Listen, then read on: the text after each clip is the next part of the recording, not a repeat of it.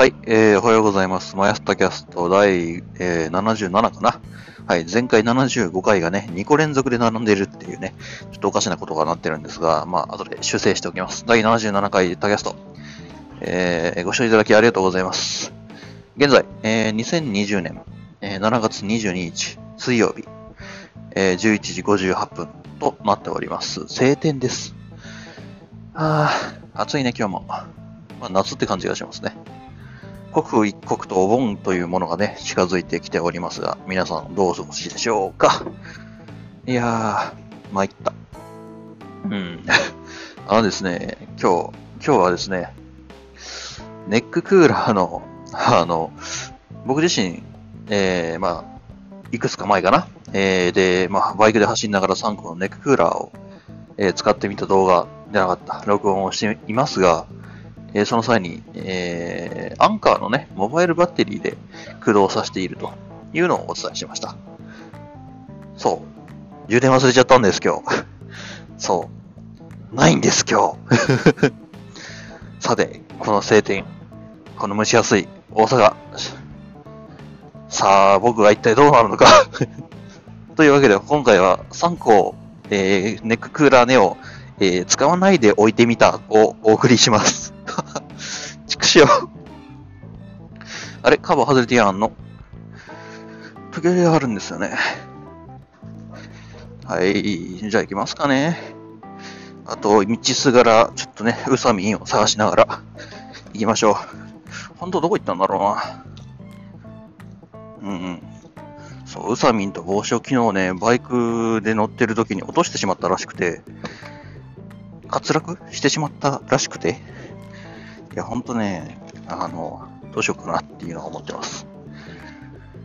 うーん。帽子はね、あの、指示器のところに引っかかってたんですよ。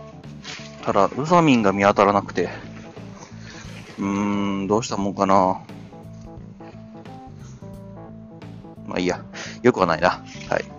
そういうわけで、まあ、道すがらね、宇佐美の亡骸を探しに行くツアーというのが、えー、今回の命題となっております。はい。まさかこんなことになろうとは。うーん、なんで外れたんだろうな。少なくとも簡単に外れるような、えー、感じにつけた覚えがないんですよね。何かしらあったのか。はい。えー、まあ、昨日もお伝えしましたが、僕は今、肩紐がね、えー、パラコードになっております。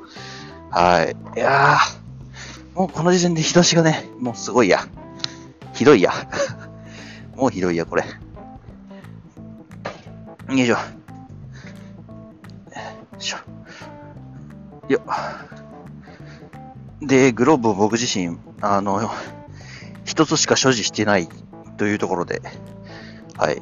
まあ、二つ持ってるんですがね、もう一つはもう完璧に、あの、冬用でしま、でしてね、あの、この状況で使えば、あの、なんだろうな、もう、中がね、まずいことになっちゃうんで、というよりも多分僕まともに運転できないんで、分厚いしね、あれね。お？出るのかい？ちょっと失礼しようかな。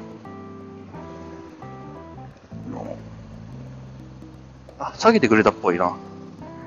ありがてえな。はい。えー、じゃあ行きましょうかね。ネッククーラーネオなしで、私は学校に向かいます。あ、空調服ありです。うん。失礼。あー。このくしゃみが出た時だけね、その、できれば、音をね、止めるやつが欲しいんだよね。うん、あんま気持ちのいいも、いいもんでもないでしょ。絶対に。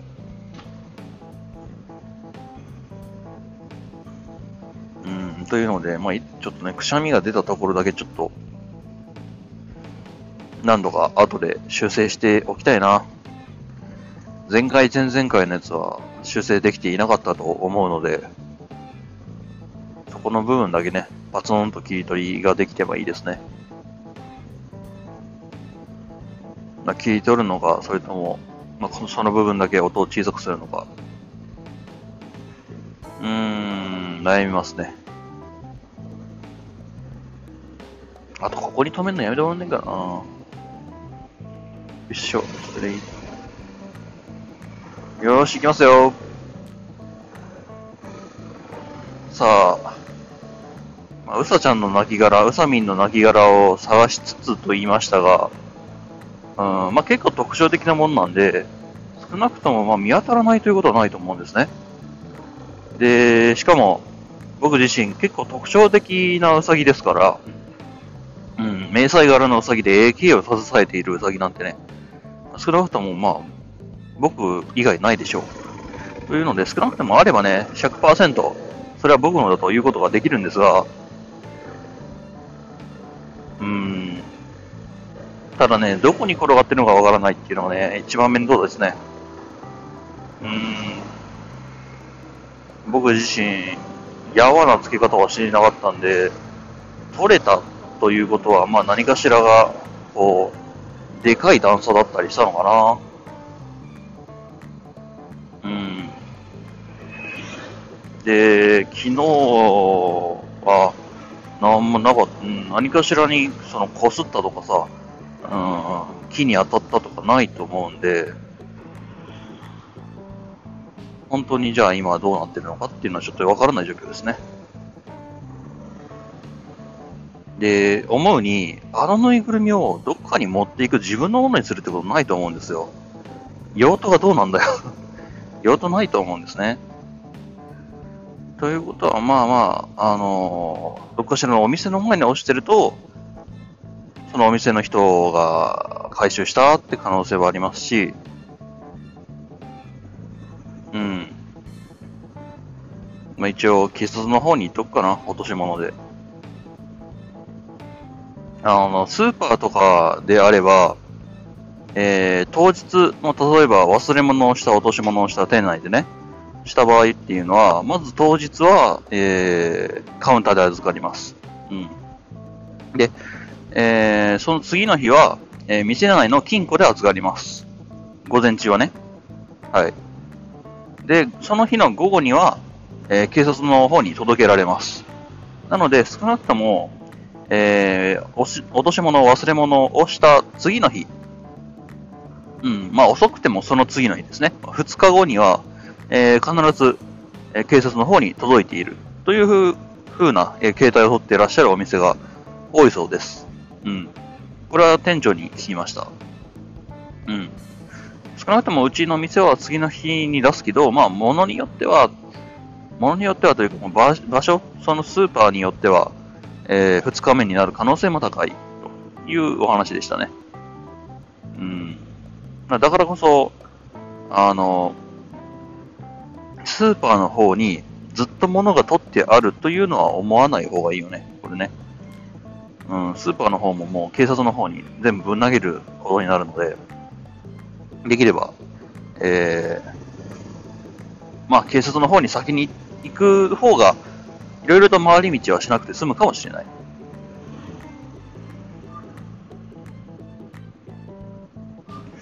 まあまあ、どうでしょうね。うーん。ウサミンが見つからないな。ここで落としたってことないだろうな。何が理由で押すのこのところで。そういう時って大体つまらねえところで落としてるんで、まあ、なんとも言えないよな。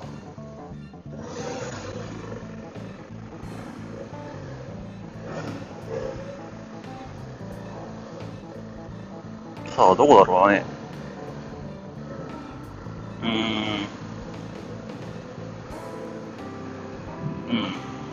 えー、今はさんこのネッククーラーネオを外して、えー、いますが、正直今のところ、あのー、何かしら変わったなと思うところはない。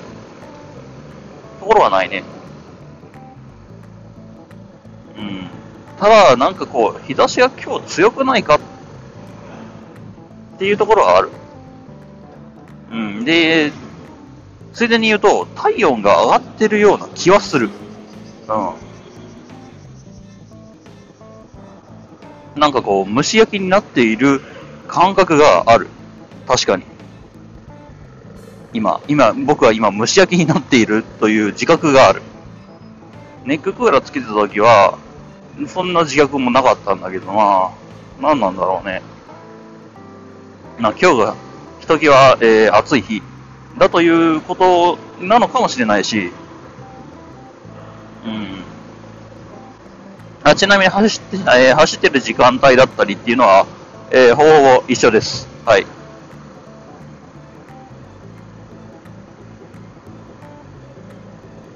まあ、ほぼほぼ一緒でもないか。あれ確か木曜日だったな。ということは、ああ、なるほど。うん。えー、木曜日だったんで、あれ確か多分ね、えー、にじはんだからいちじぐらいかな。ってことはまあまあ、えー、えー、っと、いちじかんかにじかんぐらい、えー、前に出発してるので、今の方が涼しい、涼しいはずなんですね。うん、太陽も照ってないだろうし、うん。あの今、俺の目の前にあの大洗の、はい、あのステッカーをベッタベタに貼ったレクサスが通ってる。うーん、嫌いじゃないんだけどね。はてさて、俺はちゃんとつけるのかどうか。うん。うさみんな、どこ行ったんだろう。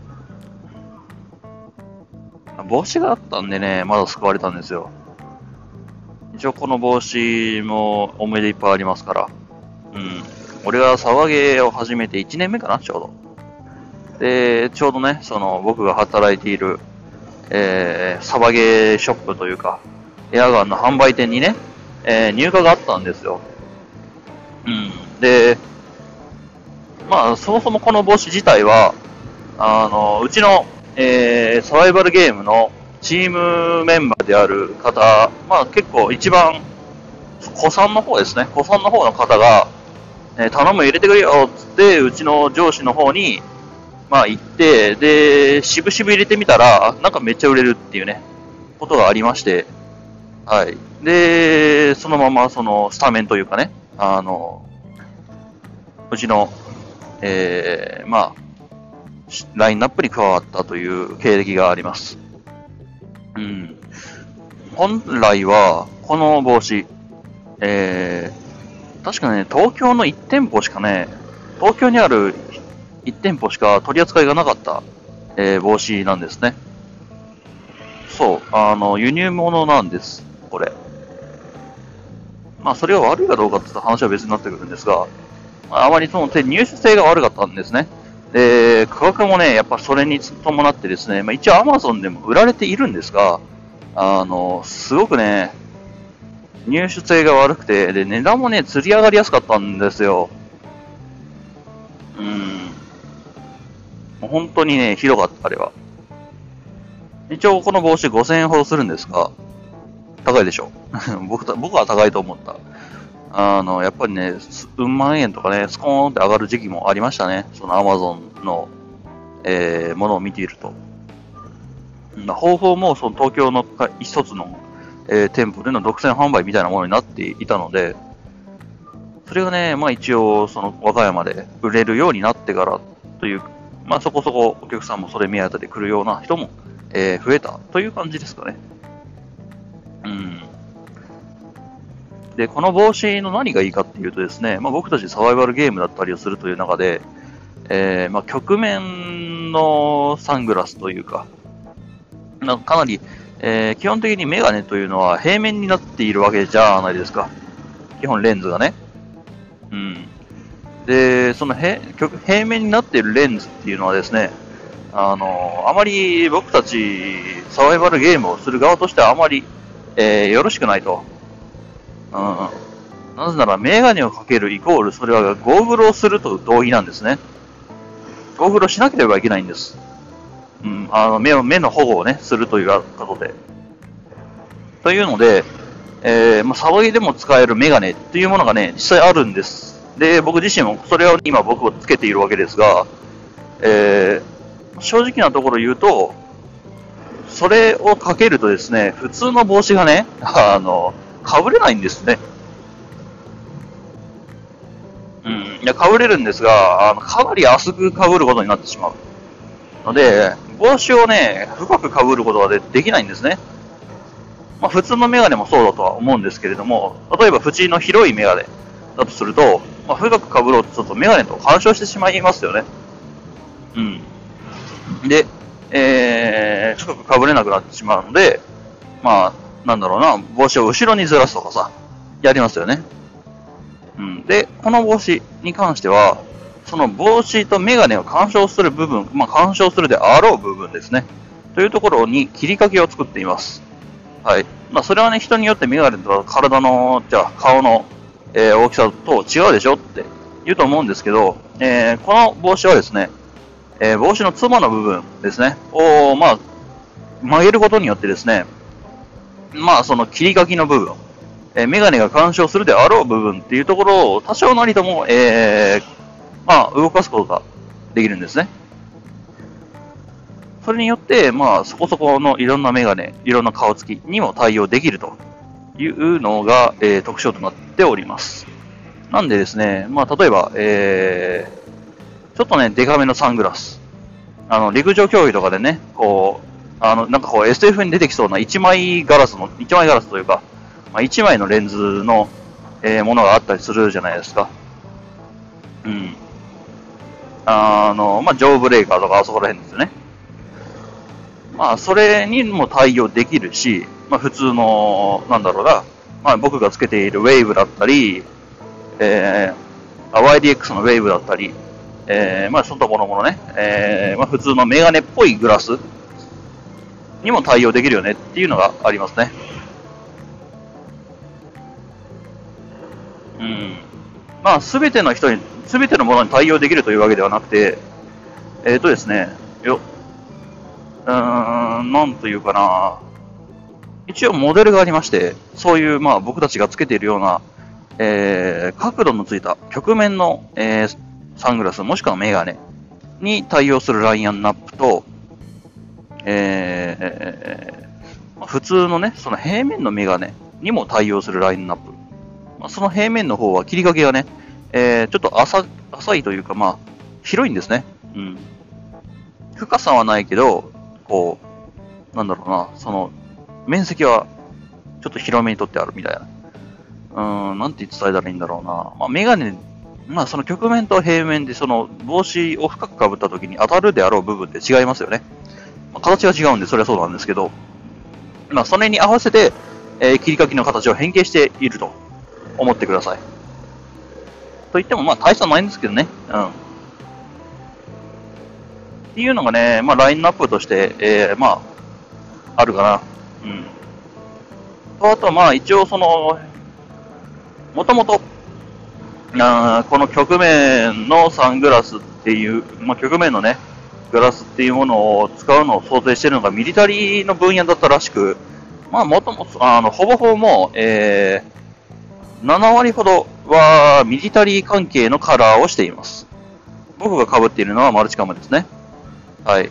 まあ、普通のブラックだとか、えー、オリーブドラブ、まあ、コヨーテターン、ちょっともろもろございますが、まあまあ、どちらかというと、えそういった、まあ、迷彩と言われるようなものが多いかな。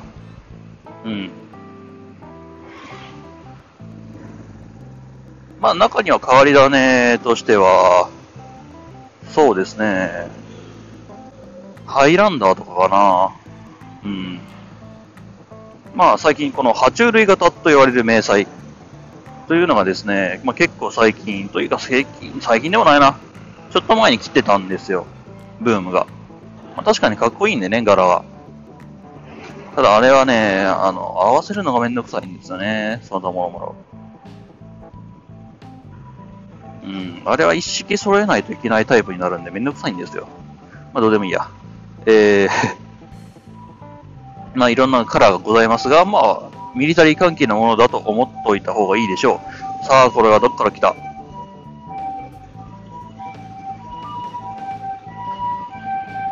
後ろか？ああ。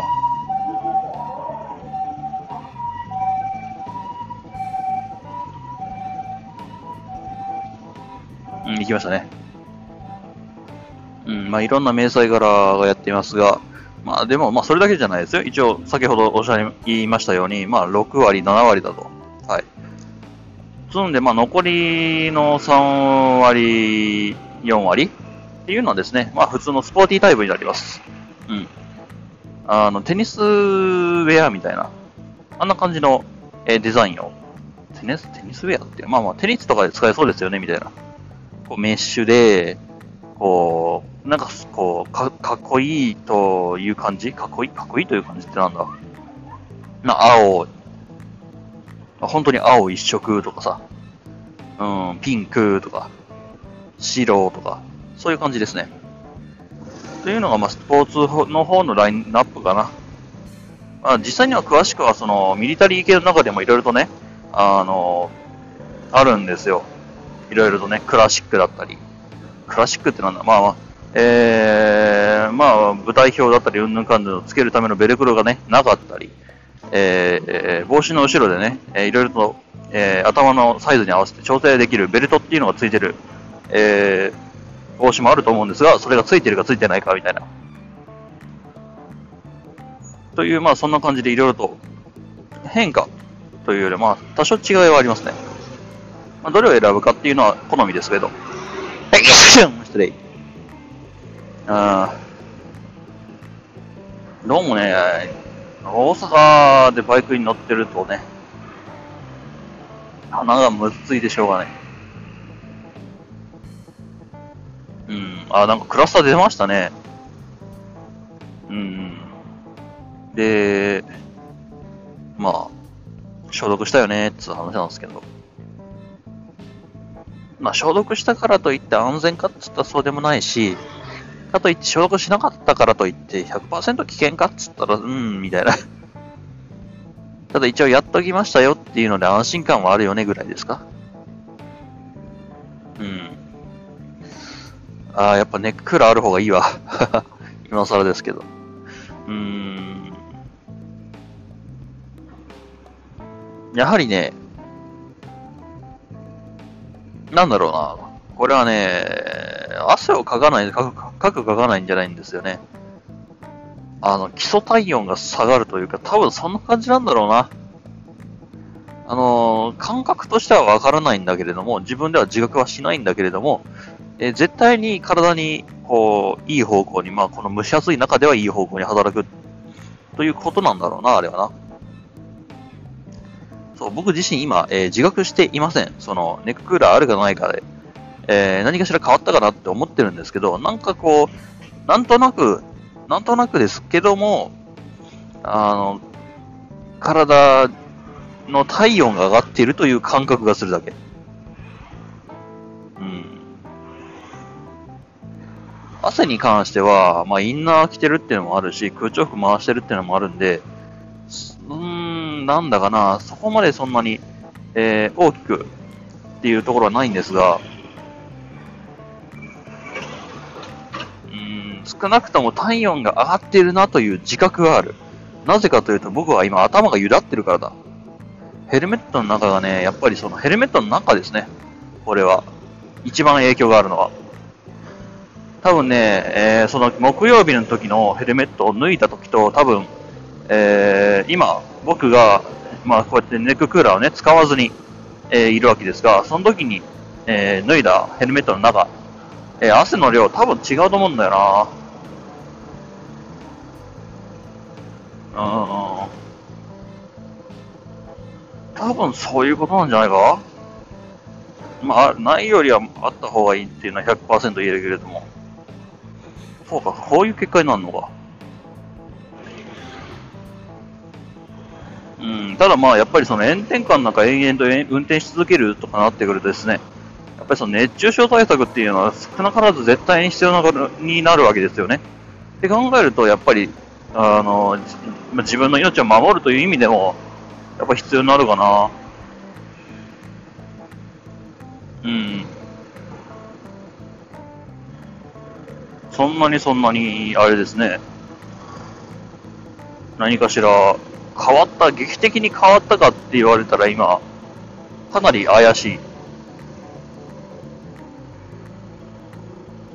もともとそのハウジング部分が熱持つよねっていうのもあってが、うん、まあ確かにな、それを考えるとプラマイゼロとまでは言わないけれど、うーん、難しいな、これな。今日ね、風があるんですよ、少しだけ。それもね、ちょっと影響してるかもしれないな。うーん、まあどれだけね、同じような服、同じようなプロテクターつけて、同じような装備で、同じような、えー、まあ、つけ方をしてっつったって、まあ多少違いがあることはしょうがないんですよ。環境だったりっていうのは。うん。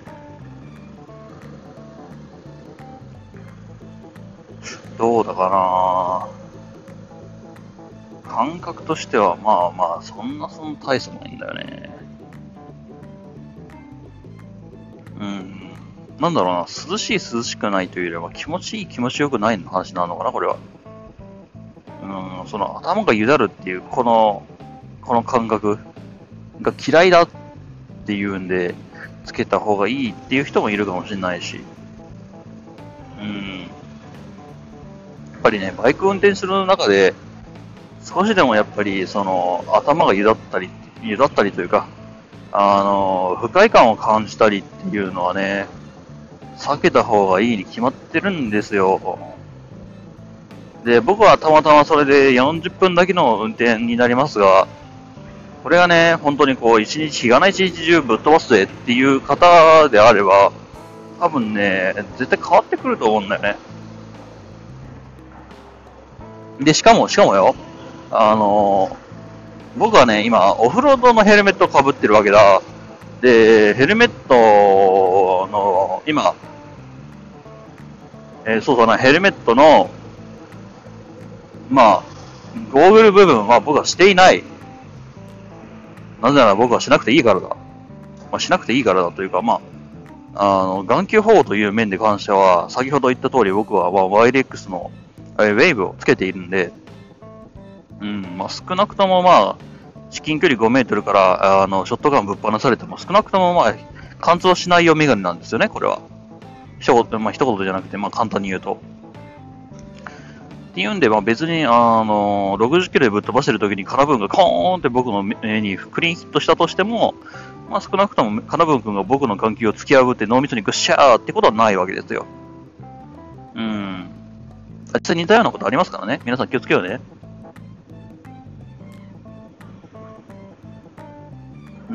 っていうんで、まあ、今のところね、あのー、ゴーグル外してる状態。うん。まあ、バイクでいうところのバイザーを上げてる状態ですね。うん、になるので、まあ、正直、あのー、風はね、当たるんです、顔に。だからね、まだマシなんだろうなって僕は思っています。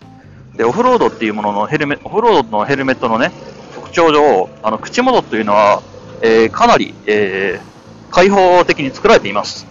そりゃそうだよね。だってオフロードというか、まあそういうさ、えー、まあクライミングというか、に行った時に、あの、息苦しくて、もう上がれないなんてね、話にならないから、まあそういう部分もあって、口元っていうのはね、結構広めに作られているんですよ。まあ、だからこうやってね、あの、適当に話すことがね、できるんですけれど、うん、フルフェイスのヘルメットとなってくると、やっぱり多分勝手は違うんだろうなというふうに思っています。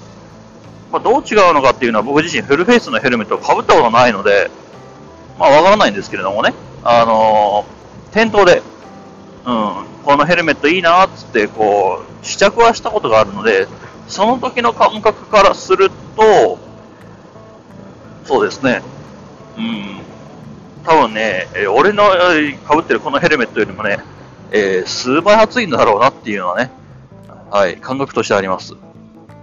だってさ、あの、こうやって口元が開放的じゃない。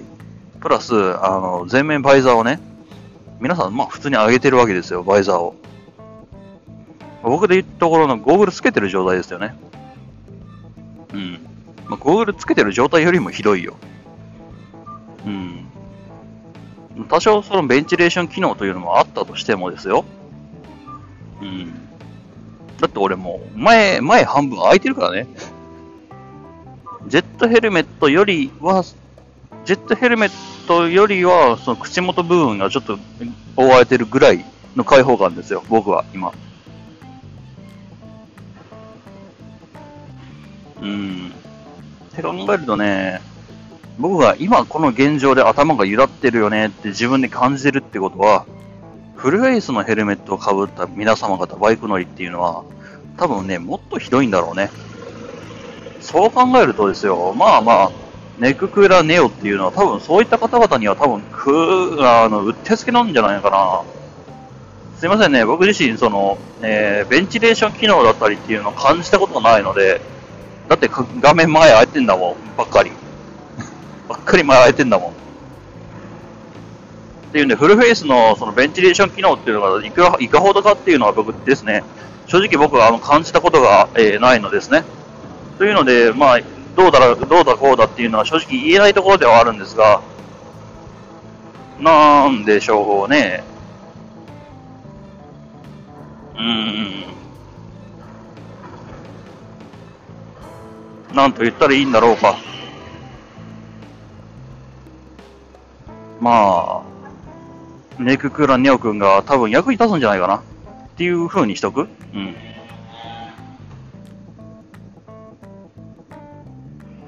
僕はオフロードだから正直、あの、今現状、まあまあ、マシな方なんだろうな、これでも。うーん、そうかそうか。そういうことか。うん、なので、まあ、バイク乗り、フルフェイスのバイク乗りに対して、うん、買っといた方がいいよかなって思ったりはする。あとはまあ、そういう、こう、ぴっちりこう、防護服とかね、作る、つける人。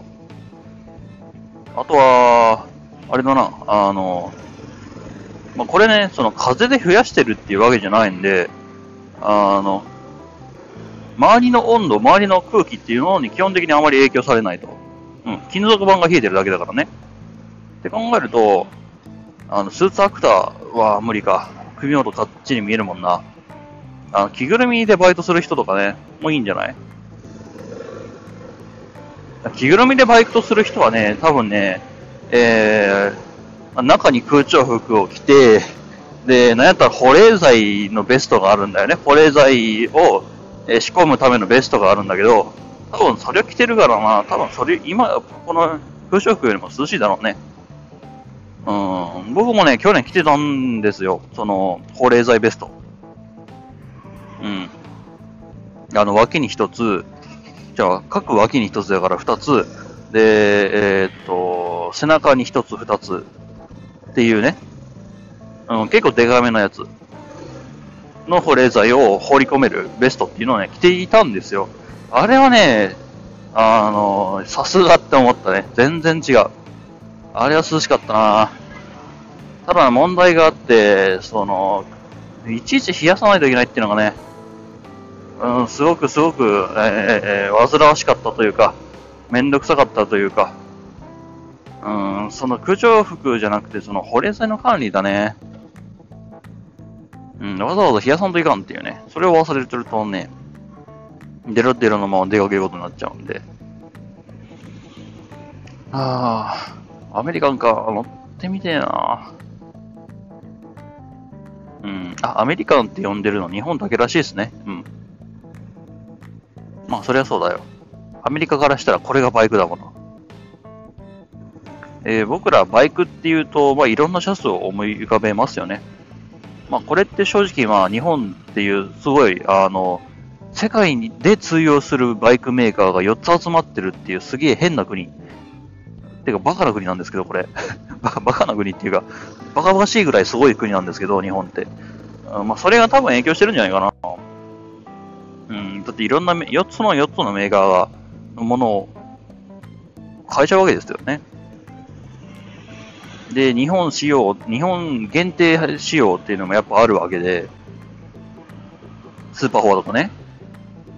あれどうなんだろうな。もうやめちゃうって言ったけど、実際にはどうなんだろう。まあ、そもそも日本というか、日本にしか よんひゃくシーシー っていう区切りないからな。そうなんですよね。あの、すげえ不思議なことがあって、あの、グローバル化だ、グローバル化だ、うんぬんかんぬんって言う人はいるんですけど、いざさ、その、ジーディーピー とかの成長率とかさ、あの、そのバイクのね、あの、排気量が、クラスがどうのこうのっていう話をしだすと、いやいや、大阪じゃない、えー、アメリカと日本は国土の大きさも違うしねっていう違いを持ち出す人っているじゃないですか。あれ何なんだろうね。いや、そうでしょ。まあ、つまりそのグローバル化っていうのは、まあ、基本的にはあまりできないよね。だってよ、向こうとこっち違うものっていう。いや、違うっていう、そこで、こう、論争が始まるわけですね。あれ見てて面白いよね。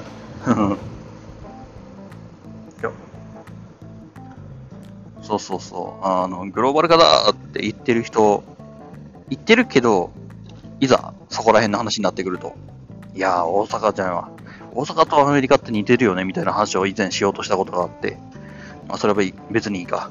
あの、まあ、国土も違うしさ、あの文化も違うしさ、いや、さすがにその、あの、制度を変えるとかっていうのは難しくないみたいな。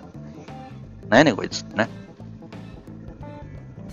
いや、成長率なんてさ、もうあんな国と比べちゃダメだよっていう、まあまあ、なんだな。え、まあ、俗に言うタヌキがいるんですけれども、まあね、あの、テレビで見るんだけどね、時折。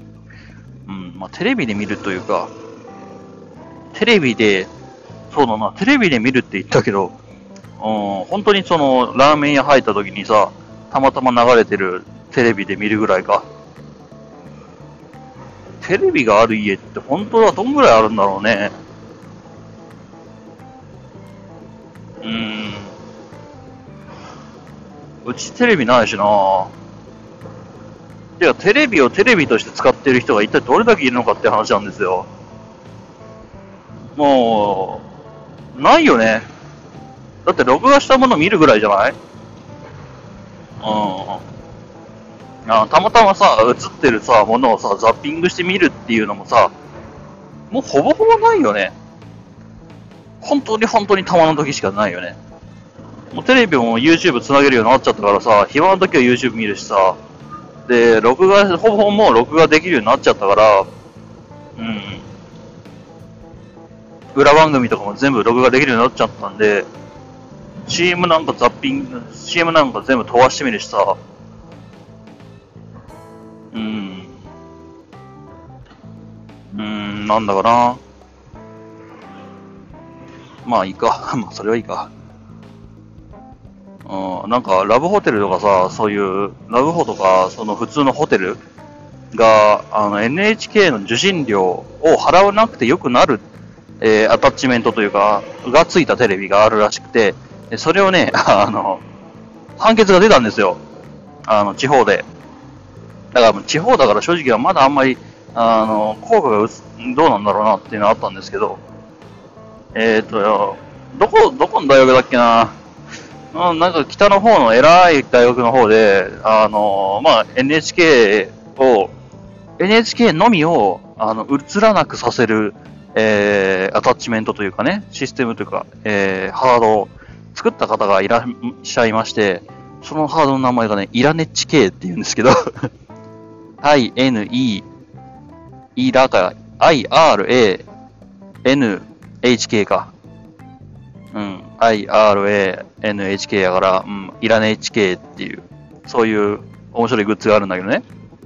そいつをつけたテレビを、えー、そいつをね、あの、つけてます。で、もう、あの、がっちりもう、工事で、もう外せないようにしてありますと。うん、もう、このテレビは、もう金輪際、ずっと エヌエイチケー は見れないですっていうね、えー、ことをした人がいるんですよ。で、その人が エヌエイチケー に相手取って裁判を起こしたんですね。いや、うちのテレビはもう着脱不能にしてあると。うん、だから絶対に エヌエイチケー は見れないと。見ないようにしてある。だから私は エヌエイチケー の受信料を払う義務はないっていうね、えー、裁判を起こしまして。で、あのね、似たような裁判ってね、結構あったんですよ。でも全部それ敗訴してて、で、それ、その人敗訴してた理由が、あの、金輪際、絶対に エヌエイチケー を見ない、見れないようにしているという保証がなかった。つまり、えー、そのアタッチメント、まあ、似たようなアタッチメントがあったんですよ。そのアタッチメント外したら見れるよねっていうことで負けてたんですね。で、今回の人、えー、女性なんですが、まあ、うちのやつはもう取り付けで、もう溶接してもらってると。あの、ひゃくパーセント もう見れないですって言ったら、あのね、勝っちゃったんですよ。それ。あの、裁判ね。そう、地方、地方、まあでも地方なんだけどね、勝っちゃったんですよ、それ。まあ、つまり、一応、あの、その裁判所の判例に基づくと、あの、そのアタッチメントをもう溶接なりなんなりがっちりしてしまえば、エヌエイチケー の受信料を払わなくて済むようになるんですね。で、これに飛びついたのが、さっきのラブホテルだったり、まあまあ普通のビジネスホテルだったりっていうね、そのホテルって、まあ基本テレビついてるじゃないですか。あれってね、もう完璧に エヌエイチケー の受信料絶対払わないといけないようになってたらしいんです。で、それに目をつけた、まあ業界、その、そっち方面のね、ホテル業界の人たちが、あの、雲仙万代、雲仙台か雲仙万代かどっちだったかなをもうすでに買い占めたっていうね、ニュースが流れてきて、ああ、確かになるほどって思ったね、あれはね。いらねっち系かって思いながら。そうだね、受信料ってあれ月にに、さんぜんえんじゃなかったっすか？うん。まあ俺正直さ、月に、さんぜんえんって結構きついんだけどさ。てかまあそもそもテレビ持ってないっていうのもあって払われなかったし、そもそも エヌエイチケー 来てねえし。うん。そう、来ないんだよね。エヌエイチケー うち。うん。まあそもそも論としてテレビないんで払う義務ないんだけど。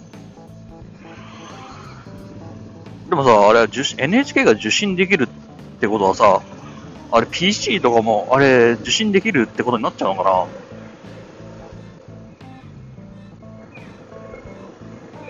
だってさっきの、あれもそうじゃないですか。さっきの負けた判例のことを思い出してほしいんだけど、まあ、アタッチメントをつけました。だから私は エヌエイチケー が見れません。どうですか？いや、でもそれアタッチメント取り外したら見れるやんっていうね。これ逆のことが言えるんだよね。何かしらこう、今僕の ピーシー はアタッチメントがつけないとあの エヌエイチケー 見れません。いや、じゃあアタッチメントつければ見えるやんってことで、あの、払わされる可能性ってあるのかな？さすがにそれはないと思うんだけど、うん、だってデフォルトで見えるようにしてあるものと、デフォルトで見えないようにしてあるけど、まあ、いじったら見れるようになるものと、ではまあ、勝手は違うと思うんだけれど、どうなんだろうね。うん、まあ、基本的に、まあ、そうなってくると、あの、な、なんだ、ピーエスピー でも PS、ピーエスピー でも、あの、スイッチでも、頑張りゃ見れるからね。そう考えると、あれだね。とんでもねえ政策だな。政策というか、とんでもねえもんだな。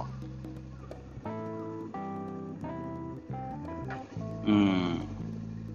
まあ、操作をすれば見れるようになるって、まあ、そりゃそうだよ。そりゃそうだよ。そのためのアタッチメントっていうのを作っちゃえばいい話なんだから。まあまあないと思うけどね。はい。えー、つうわけで、えー、皆さんご興味ありましたら、いらねっち系、えー、いかがですか？えー、ついでに言うと僕は全然回し物とかそういうのではありません。はい。ただ、もし買うんであれば、ちょっと僕見せてほしいなっていうだけであって。はい。いや、教授も教授ってすごいよね。どこの教授だか忘れちゃったけどさ。結構ね、お依頼さんの教授だった気がする。うん。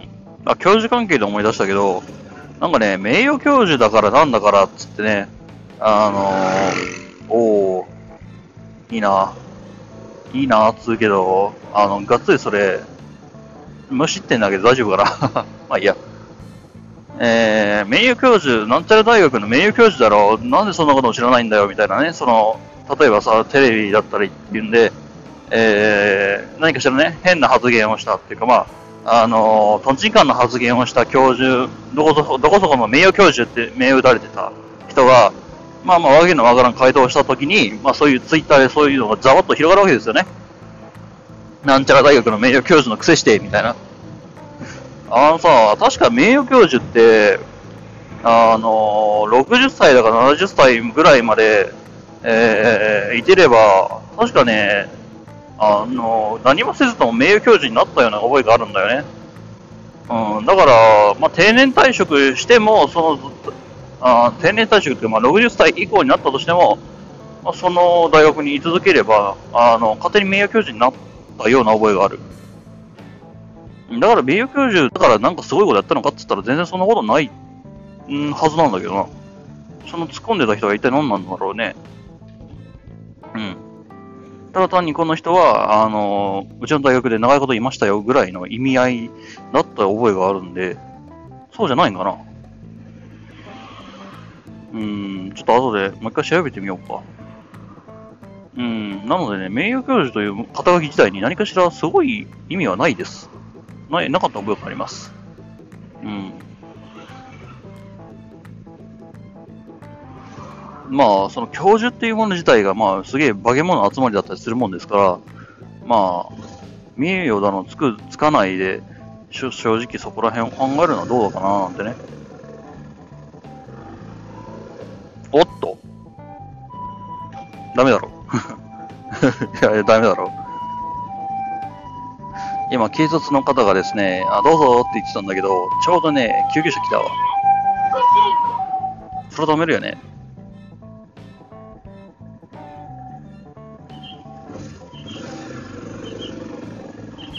よいしょ。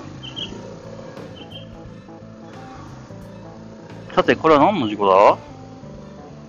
トラックが溜まっている。何があった？あー、トラックの立ち往生かな？違うな。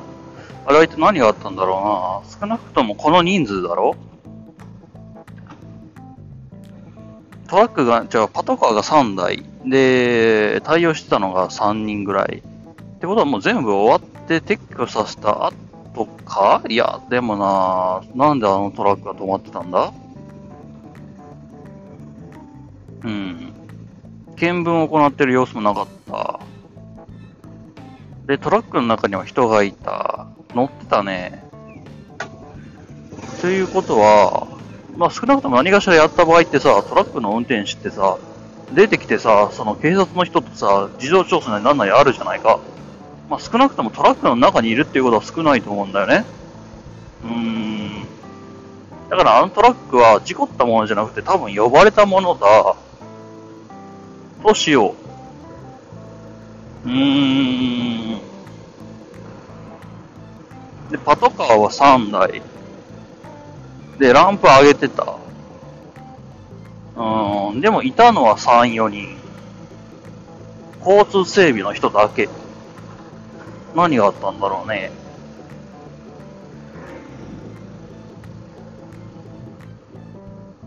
うーん。あの橋の下で何かあったか？うーん。情報が少なすぎるよね。まあ、どうでもいいや。はは。走ってるとね、こんなことも時折気になっちゃったりしますよね。いや。さてはて、もう少しで学校に到着します。宇佐美見つからなかったなぁ。どこに行ったんだろう、宇佐美。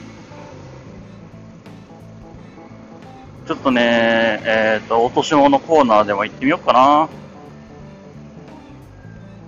もうないと思うんだけどさ。あったらあったらすごいよな。うーん。よ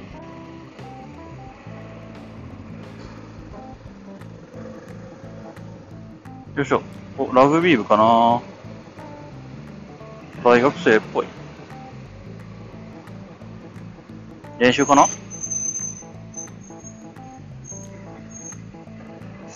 いしょ。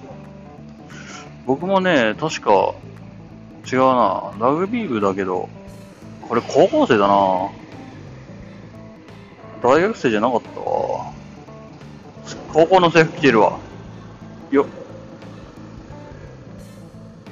うーん。おい、間違い。ああ。ガタイいいね。ああ。まあ。大丈夫こいつら。全然マスクしてねえけど。まあ、いいか。俺らあんま関係なくはないんだよね。この子たちに感染してもらうとさ、うん、いろいろまずいんだよね。うちの大学としても。大丈夫か、こいつら。まあ別に人にマスクをしろって強制するあれはないんだけどさ。うん、ただパッと見マスクしてねえのがうーんに割ほどいるっていうのがね。お、アプリリアだ、珍しい。うん、まあ、嫌いじゃないんだよね、ご自身。うん、ただね、あのー、これ僕の勝手な意見よ。勝手な意見なんだけど、ドゥカティだったり、アプリリアだったりっていうんで、あのー、正直、日本メーカー、よん大メーカー、ヤマハ、スズキ、えー、川崎、ホンダと比べて、こう、故障率がね、高いような気がする。海外メーカー。うん。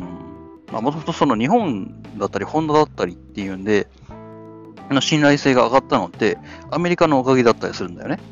アメリカのおかげっていうか、アメリカのせいなんだけど、そう、アメリカ人がやたらめったら、あの、ガスに扱うんで、それに対応するために、日本のメーカーっていうのは、あの、強く、強く作らざるを得なくなった品質を上げて、で、いでででで、よいしょ。いいよ。はあ、まあ、品質を上げて、で、壊れないように。えー、どんな雑に扱っても壊れないようにっていうので作るようになったから、まあ、品質が上がったよねみたいな感じの話もあるんだけど、うーん、まあ僕自身そのバイク、まあ、バイクに限らず車も一緒かな、あの持ち主を乗せるもんだと、命を預かるもんだと、でそれがさ壊れやすいってどうなのっていうふうに僕は思ってしまうんですね。うん。信頼性という意味で。まあ、半端な作りはしてないと思うんだけどさ。なんでこんな、ああ、そっか。なんか授業でもあんのかね。やたらめったら人が多いんだが。なんかあったかな、今日は。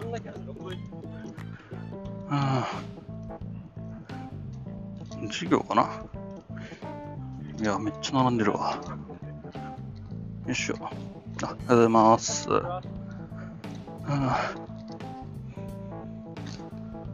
ん、よいしょ。あ、あ、はい。体温が高くなるから。あ、なるほど。そして日陰がないからね。あ、そうですね。よいしょ。